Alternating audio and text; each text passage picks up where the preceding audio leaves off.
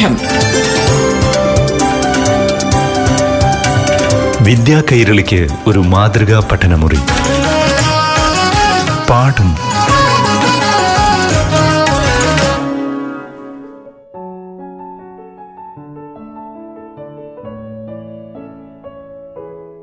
പ്രിയപ്പെട്ട കൂട്ടുകാരെ പാഠം ക്ലാസ് മുറിയിലേക്ക് എല്ലാ കൂട്ടുകാർക്കും സ്വാഗതം. ഇന്നാദ്യം അഞ്ചാം ക്ലാസ്സിലെ സാമൂഹ്യശാസ്ത്ര പാഠമാണ് അവതരിപ്പിക്കുന്നത്. ക്ലാസ് നയിക്കുന്നത് പാലക്കാട് ജില്ലയിലെ ഭീമനാട് ഗവൺമെന്റ് യു പി സ്കൂളിലെ അധ്യാപിക ശ്രീലത പി.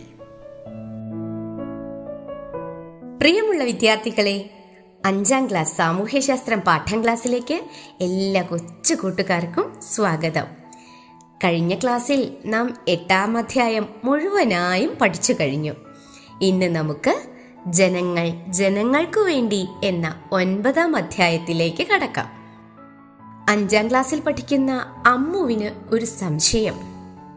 കുട്ടികളെയൊക്കെ വിട്ട് എല്ലാവരും വീട്ടിൽ പോകുന്ന സമയത്ത് കുറെ മുതിർന്ന ആളുകൾ വിദ്യാലയത്തിലേക്ക് വരുന്നു. രക്ഷിതാക്കളുടെ മീറ്റിങ്ങിനെ കുറിച്ചൊന്നും പറഞ്ഞില്ലല്ലോ ടീച്ചർ. പിന്നെന്താ രക്ഷിതാക്കൾ വരുന്നത് എന്ന്. ഏഴാം വാർഡിന്റെ ഗ്രാമസഭ നടക്കുന്നത് വിദ്യാലയത്തിൽ വെച്ചാണ്. അതിനുവേണ്ടി വരുന്നവരാണ് ഇവർ എന്ന് ടീച്ചർ മറുപടി പറഞ്ഞു. അപ്പോഴാണ് വാർഡ് മെമ്പർ അച്ഛന്റെ കയ്യിൽ നോട്ടീസ് നൽകിയിരുന്ന വിവരം അമ്മുവിന് ഓർമ്മ വന്നത്. അമ്മയോടും അച്ഛനോടും ഗ്രാമസഭയിൽ പങ്കെടുക്കാൻ ഓർമ്മിപ്പിക്കുന്നതിനായി അമ്മു വീട്ടിലേക്ക് വേഗം നടന്നു. കുട്ടികളെ ഇത്തരം ഗ്രാമസഭകൾ നിങ്ങളുടെ നാട്ടിലും ഉണ്ടാകാറില്ലേ? ആരൊക്കെയാണ് ഗ്രാമസഭകളിൽ പങ്കെടുക്കാറുള്ളത്? എന്തൊക്കെ കാര്യങ്ങളാണ് അവിടെ ചർച്ച ചെയ്യാറുള്ളത്? വീട്ടിലുള്ളവർ നിങ്ങൾക്ക് പറഞ്ഞു തരാറുണ്ടോ? നമ്മുടെ ഗ്രാമപഞ്ചായത്തുകളെയും മുനിസിപ്പാലിറ്റികളെയും ഒക്കെ വാർഡുകളാക്കി തിരിച്ചിട്ടുണ്ടെന്ന് നിങ്ങൾക്കറിയാമല്ലോ. ഇങ്ങനെയുള്ള വാർഡു തലത്തിലുള്ള വികസന പ്രവർത്തനങ്ങൾ തീരുമാനിക്കാനുള്ള വേദിയാണ് ഗ്രാമസഭ. വാർഡിലെ എല്ലാ വോട്ടർമാർക്കും വാർഡിൽ നടപ്പാക്കേണ്ട വികസന പ്രവർത്തനങ്ങളെക്കുറിച്ച് ചർച്ച ചെയ്യാൻ അവകാശമുണ്ട്. ഇങ്ങനെ ചർച്ചകളിൽ നിന്നും തീരുമാനങ്ങളിൽ എത്തിച്ചേർന്ന് പ്രവർത്തനങ്ങൾ നടപ്പിലാക്കുന്നു. വിവിധ പദ്ധതികളുടെ അർഹരായ ഉപഭോക്താക്കളെ കണ്ടെത്തുന്നതും ഇത്തരം ഗ്രാമസഭകളിൽ വെച്ചാണ്. നമ്മുടെ ഓരോ ക്ലാസ്സിലും ഓരോ ക്ലാസ് ലീഡർമാരെ നാം തിരഞ്ഞെടുക്കാറില്ലേ? അതുപോലെ ഓരോ വാർഡിൽ നിന്നും തിരഞ്ഞെടുക്കപ്പെട്ട ജനപ്രതിനിധി. നിങ്ങൾ വാർഡ് മെമ്പർ എന്നൊക്കെ വിളിക്കാറില്ലേ? അവരാണ് ഇത്തരം പ്രവർത്തനങ്ങൾക്ക് നേതൃത്വം കൊടുക്കുന്നത്. നഗരങ്ങളിൽ വാർഡ് മെമ്പർ കൗൺസിലർ എന്ന പേരിലാണ് അറിയപ്പെടുന്നത്. വികസന പ്രവർത്തനങ്ങൾ ശരിയായി നടത്തുന്നതിന് അധികാര വികേന്ദ്രീകരണം ആവശ്യമാണ്. പ്രാദേശികമായ ഭരണം സുഗമമാക്കുന്നതിനായി വന്ന സംവിധാനമാണ് ത്രിതല പഞ്ചായത്തി രാജ്. ത്രിതലം മൂന്ന് തലം. ഈ നിയമപ്രകാരം ഗ്രാമപഞ്ചായത്ത് ബ്ലോക്ക് പഞ്ചായത്ത് ജില്ലാ പഞ്ചായത്ത് എന്നിങ്ങനെ മൂന്ന് തലങ്ങൾ രൂപീകരിക്കപ്പെട്ടു. ഇന്ത്യയിൽ ആദ്യമായി പഞ്ചായത്തി രാജ് വന്ന സംസ്ഥാനം ഏതാണെന്നറിയാമോ? രാജസ്ഥാൻ. രാജസ്ഥാനിലാണ് പഞ്ചായത്തി രാജ് ആദ്യമായി നടപ്പിലാക്കിയത്. നമ്മൾ പറഞ്ഞല്ലോ ഭരണകാര്യത്തിൽ നേരിട്ട് ഇടപെടുന്നതിനായി നമ്മൾ പ്രതിനിധികളെ കണ്ടെത്തുന്നു എന്ന്.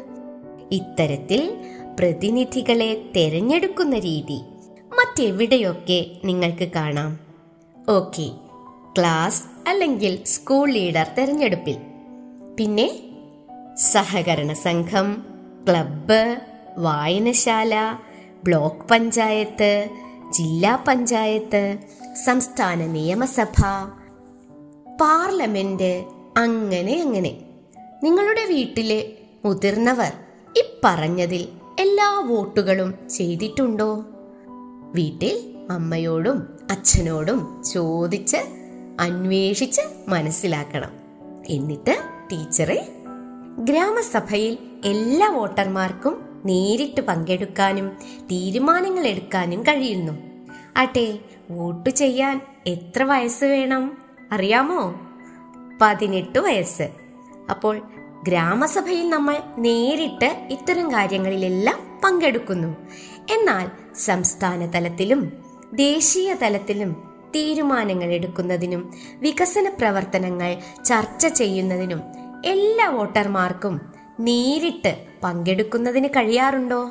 ഇല്ലല്ലേ. അവിടെ തീരുമാനങ്ങൾ എടുക്കുന്നത് നാം തെരഞ്ഞെടുത്തയച്ച പ്രതിനിധികളാണ്. എന്തു തന്നെയായാലും ജനങ്ങൾക്കു തന്നെയാണ് അധികാരം. അങ്ങനെയല്ലേ? ചിലതിൽ നേരിട്ടിടപെടുന്നു ചിലതിൽ പ്രതിനിധികളെ അയക്കുന്നു എന്ന് മാത്രം. അങ്ങനെയെങ്കിൽ ജനങ്ങൾക്കാണ് ആധിപത്യം എന്ന് പറഞ്ഞില്ലേ? ഇതിന് എന്തു പേര് പറയാം? ജനാധിപത്യ ഭരണം. എന്താണ് ജനാധിപത്യം? നമുക്ക് ചില മഹാന്മാരുടെ കാഴ്ചപ്പാടുകൾ ഒന്ന് പരിശോധിക്കാം. ജനാധിപത്യം ജനങ്ങളുടെ ആഗ്രഹങ്ങൾക്ക് അനുസൃതമായിരിക്കണം. ഇങ്ങനെ പറഞ്ഞത് ആരാണെന്നറിയാമോ? നമ്മുടെ രാഷ്ട്രപിതാവ് മഹാത്മാഗാന്ധി അമേരിക്കൻ പ്രസിഡന്റ് ആയിരുന്ന എബ്രഹാം ലിങ്കൺ പറഞ്ഞത് കേൾക്കൂ. ജനങ്ങൾക്കു വേണ്ടി ജനങ്ങളാൽ നടത്തുന്ന ജനങ്ങളുടെ ഭരണമാണ് ജനാധിപത്യം. നോബൽ സമ്മാന ജേതാവായ അമർത്യ സെൻ പറഞ്ഞിട്ടുള്ളത് ആഗോള ആദരവ് പിടിച്ചുപറ്റുന്ന ഏക ഭരണ സംവിധാനം ജനാധിപത്യമാണ് എന്നാണ്.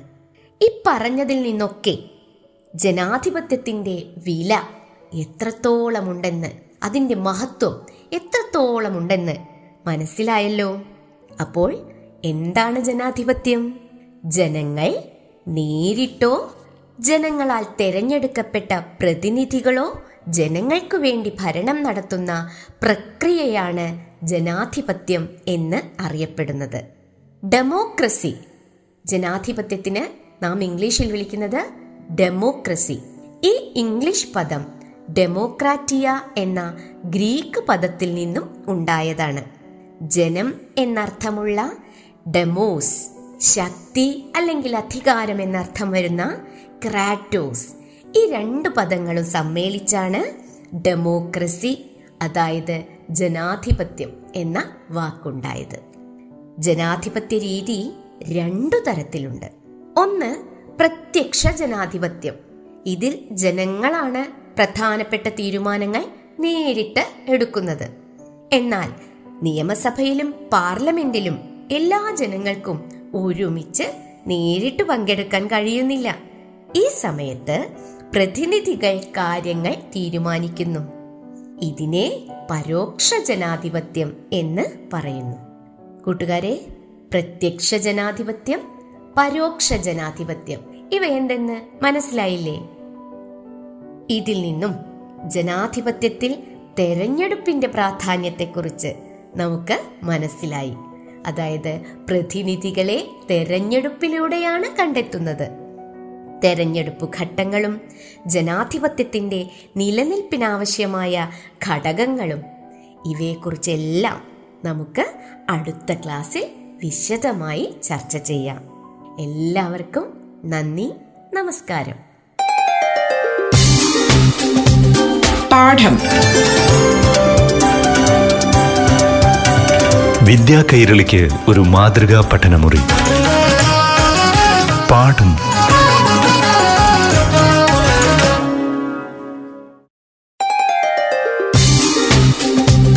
പാഠം. വിദ്യാ കൈരളിക്ക് ഒരു മാതൃകാ പഠനമുറി. പാഠം.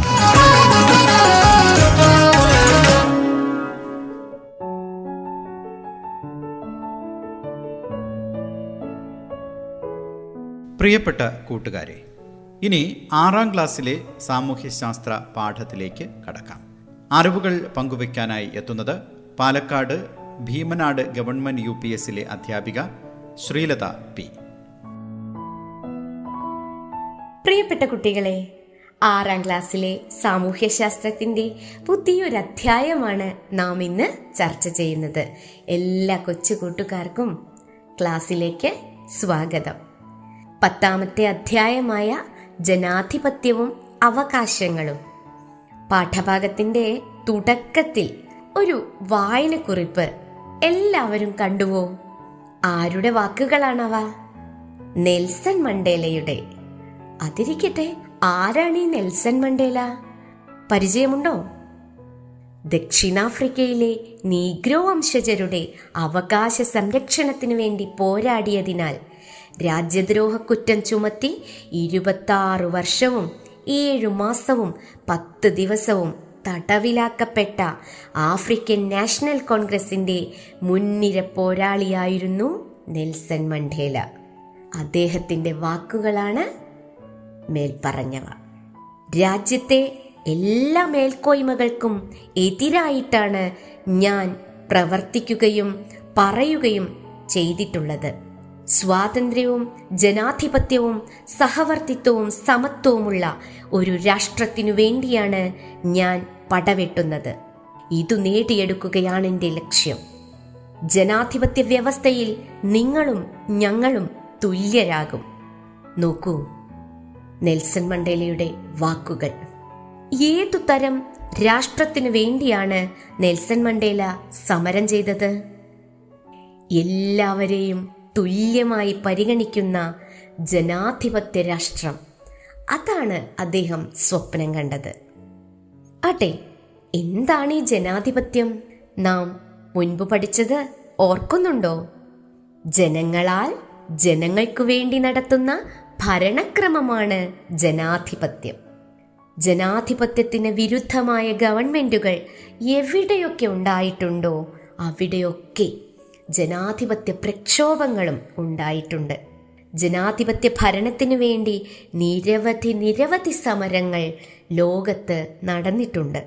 നമ്മുടെ രാജ്യത്തിന്റെ സ്വാതന്ത്ര്യ സമരം തന്നെയാണ് ആദ്യമായി നമുക്ക് പറയാവുന്ന ഉദാഹരണം.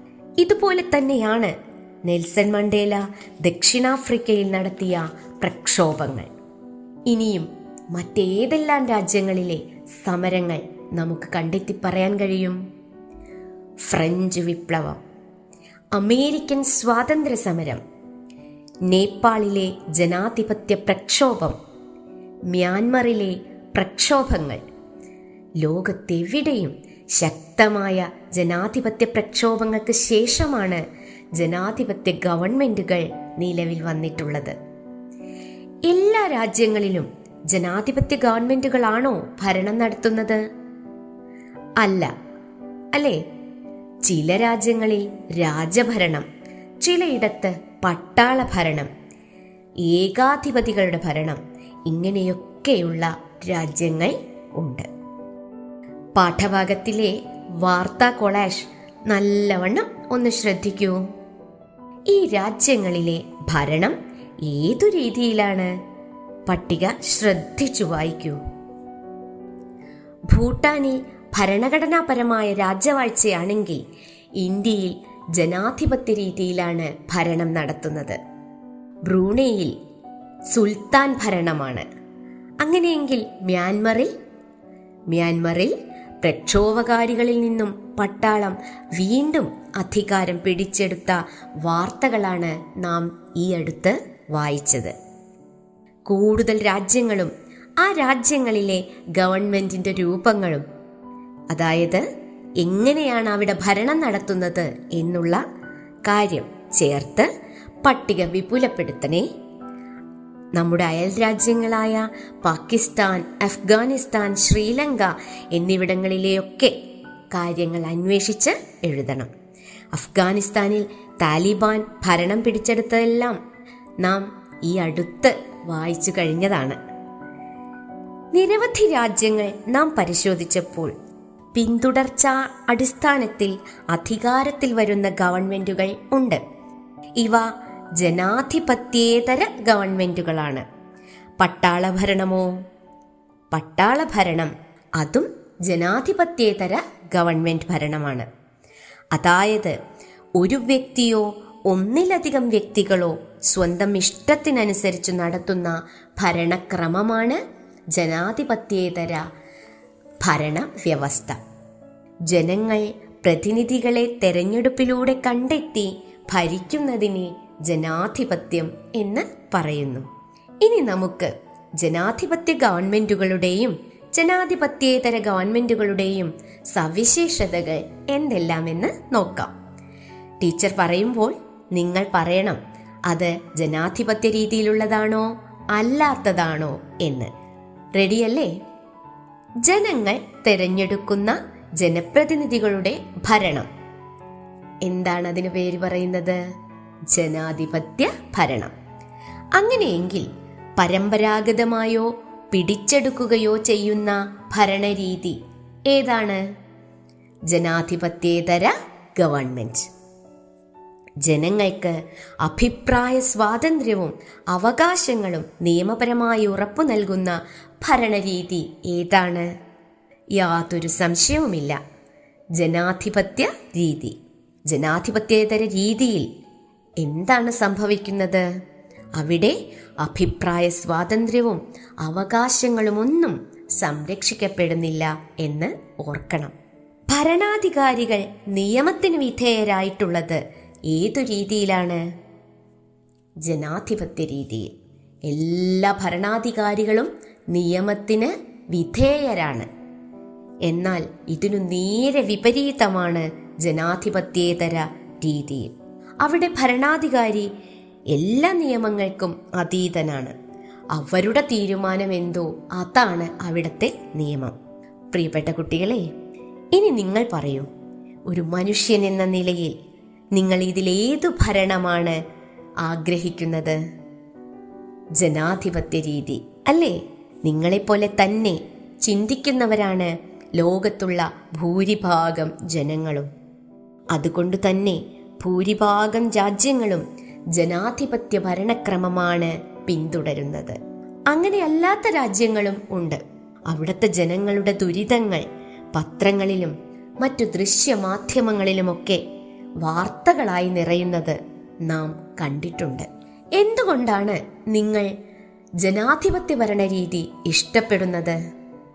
ജനാധിപത്യ ഭരണ രീതിയുടെ ആ ഗവൺമെന്റിന്റെ മേന്മകൾ തന്നെയാണ് ഇതിന് ഉത്തരം. എന്തെല്ലാം മേന്മകളാണ് ജനാധിപത്യ രീതിക്കുള്ളത്? ആ ജനാഭിലാഷം മാനിക്കുന്നു. വ്യക്തി സ്വാതന്ത്ര്യം സംരക്ഷിക്കുന്നു. ഭരണാധികാരികളും ജനങ്ങളും ഒരേ നിയമത്തിന് വിധേയരാണ്. ഭരണാധികാരികൾ ജനങ്ങളോട് കടപ്പെട്ടിരിക്കുന്നു. നോക്കൂ എന്തു വില കൊടുത്തും ജനാധിപത്യ ഗവൺമെന്റുകൾ രൂപീകരിക്കാൻ മനുഷ്യൻ പ്രവർത്തിക്കുന്നത് പ്രവർത്തനങ്ങൾ നടത്തുന്നത് സമരങ്ങൾ നടത്തുന്നത് ഈ മേന്മകൾ ഒന്നുകൊണ്ട് തന്നെയാണ്. നാം ജനാധിപത്യ ജനാധിപത്യേതര ഗവൺമെന്റുകൾ പരിചയപ്പെട്ടു കഴിഞ്ഞു. ഇനി ഇതുമായി ബന്ധപ്പെട്ട ഒരു പ്രവർത്തനം നൂറ്റി നാൽപ്പത്തി ആറാം പേജിൽ നൽകിയത് ടെക്സ്റ്റ് ബുക്കിൽ നൂറ്റി നാൽപ്പത്തി ആറാം പേജിൽ നൽകിയത്. ഒന്ന് പൂർത്തിയാക്കി നോക്കൂ. ജനാധിപത്യവുമായി ബന്ധപ്പെട്ടതിന് ടിക്ക് മാർക്കും അല്ലാത്തതിനു നേരെ ഒരു ഇന്റു മാർക്കും രേഖപ്പെടുത്തുക. കൂട്ടുകാർ ചെയ്തതും നിങ്ങൾ ചെയ്തതും പരിശോധിച്ച് തെറ്റുകൾ എന്തെങ്കിലും വന്നിട്ടുണ്ടെങ്കിൽ അവ തിരുത്തി നോട്ട് പുസ്തകത്തിലേക്ക് രേഖപ്പെടുത്തി നിങ്ങളുടെ സാമൂഹ്യശാസ്ത്ര അധ്യാപികയെ കാണിച്ചു കൊടുക്കുക. ഇന്നത്തെ ക്ലാസ്സിൽ ജനാധിപത്യ ഗവൺമെന്റ് ജനാധിപത്യേതര ഗവൺമെന്റ് എന്നിവ എന്തെന്നും അവയുടെ സവിശേഷതകൾ എന്തെന്നും നാം പഠിച്ചു കഴിഞ്ഞു. കൂടുതൽ കാര്യങ്ങൾ നമുക്ക് അടുത്ത ക്ലാസ്സിൽ ചർച്ച ചെയ്യാം. എല്ലാ കൂട്ടുകാർക്കും നന്ദി. പാഠം. വിദ്യാ കൈരളിക്ക് ഒരു മാതൃകാ പഠനമുറി. പാഠം.